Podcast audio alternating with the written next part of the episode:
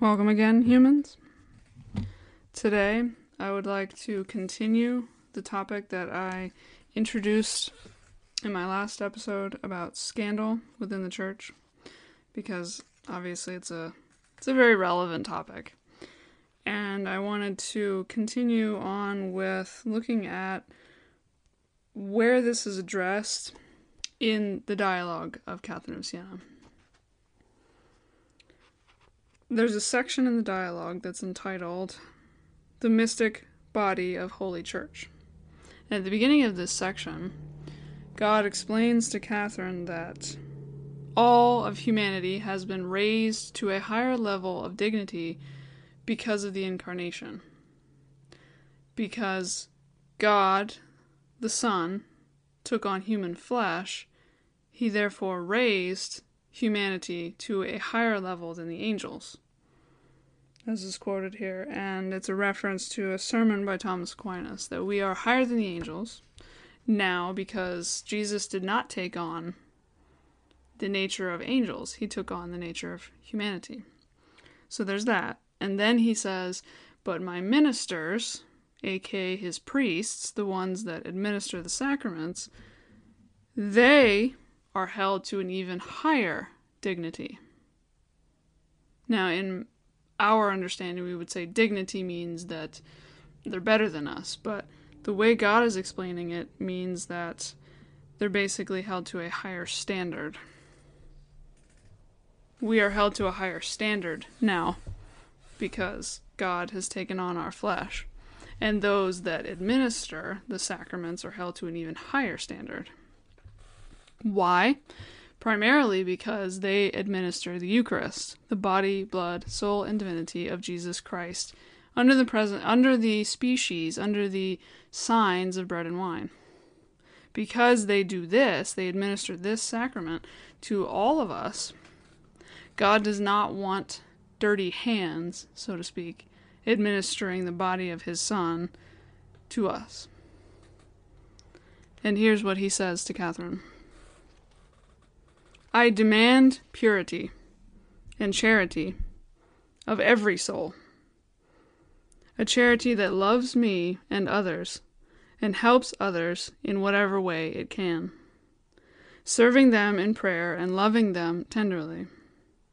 But much more do I demand purity in my ministers, and that they love me and their neighbors, administering the body and blood of my only begotten Son with burning love and hunger for the salvation of souls, for the glory and praise of my name. Just as these ministers want the chalice in which they offer the sacrifice to be clean, so I demand that they themselves be clean in heart, and soul, and mind. And I want them to keep their bodies as instruments of the soul in perfect purity. I do not want them feeding and wallowing in the mire of impurity, nor bloated with pride in their hankering after high office, nor cruel to themselves and their neighbors, for they cannot abuse themselves without abusing their neighbors.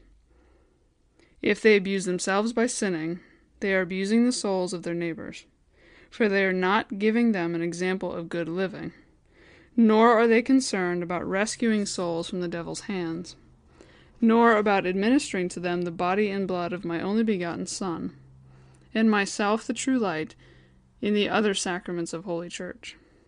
So by abusing themselves, they are abusing others. So God makes it very, very clear, very explicitly clear to Catherine that these men, who are ordained priests, administering the body and blood of Jesus Christ to the people, should be pure, should be clean vessels. Just like we keep the paten and the chalice and all the other vessels of the sacrament clean, the minister of the sacrament should also be clean. He makes this very clear. There's no if, ands, or buts about it. So when he sees them not clean, yeah, I imagine it makes him very angry when he very clearly says, I demand, I don't suggest that they be clean and, and pure and, and live holy lives. No, no. I demand that they live this way. I demand that they be pure in mind and heart and soul. Are they always? No. And we know that, and we've seen that. But then God goes on to say that we should still reverence them in the midst of their sins. Why? Here's what he says. And if you should ask me why I said that this sin of those who persecute Holy Church is graver than any other sin, and why it is my will that the sins of the clergy should not lessen your reverence for them, this is how I would answer you. Because the reverence you pay to them is not actually paid to them, but to me, in virtue of the blood I have entrusted to their ministry. If this were not so, you should pay them as much reverence as to anyone else, and no more. It is this ministry of theirs that dictates that you should reverence them and come to them, not for what they are in themselves, but for the power I have entrusted to them. If you would receive the holy sacraments of the Church. For if you refuse these when it is in your power to have them, you would live and die condemned. So, what is he saying there? Yes, he demands that they be pure.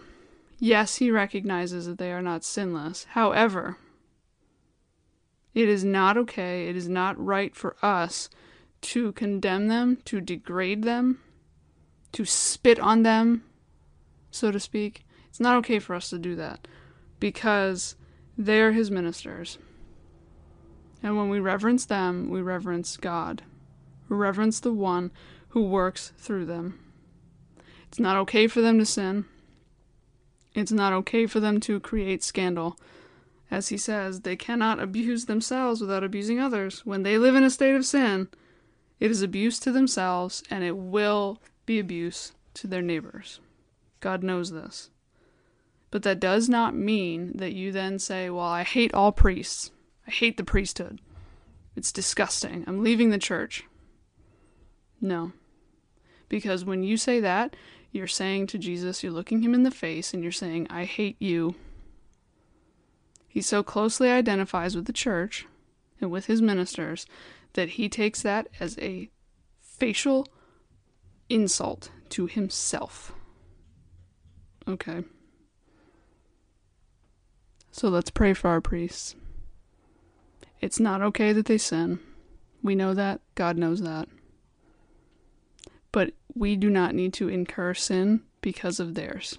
In other words, we do not to need to be then in a state of sin ourselves because of their sins. May God bless you, my brothers and sisters. And may we grow ever closer to the head of this body, our Lord and Savior Jesus Christ.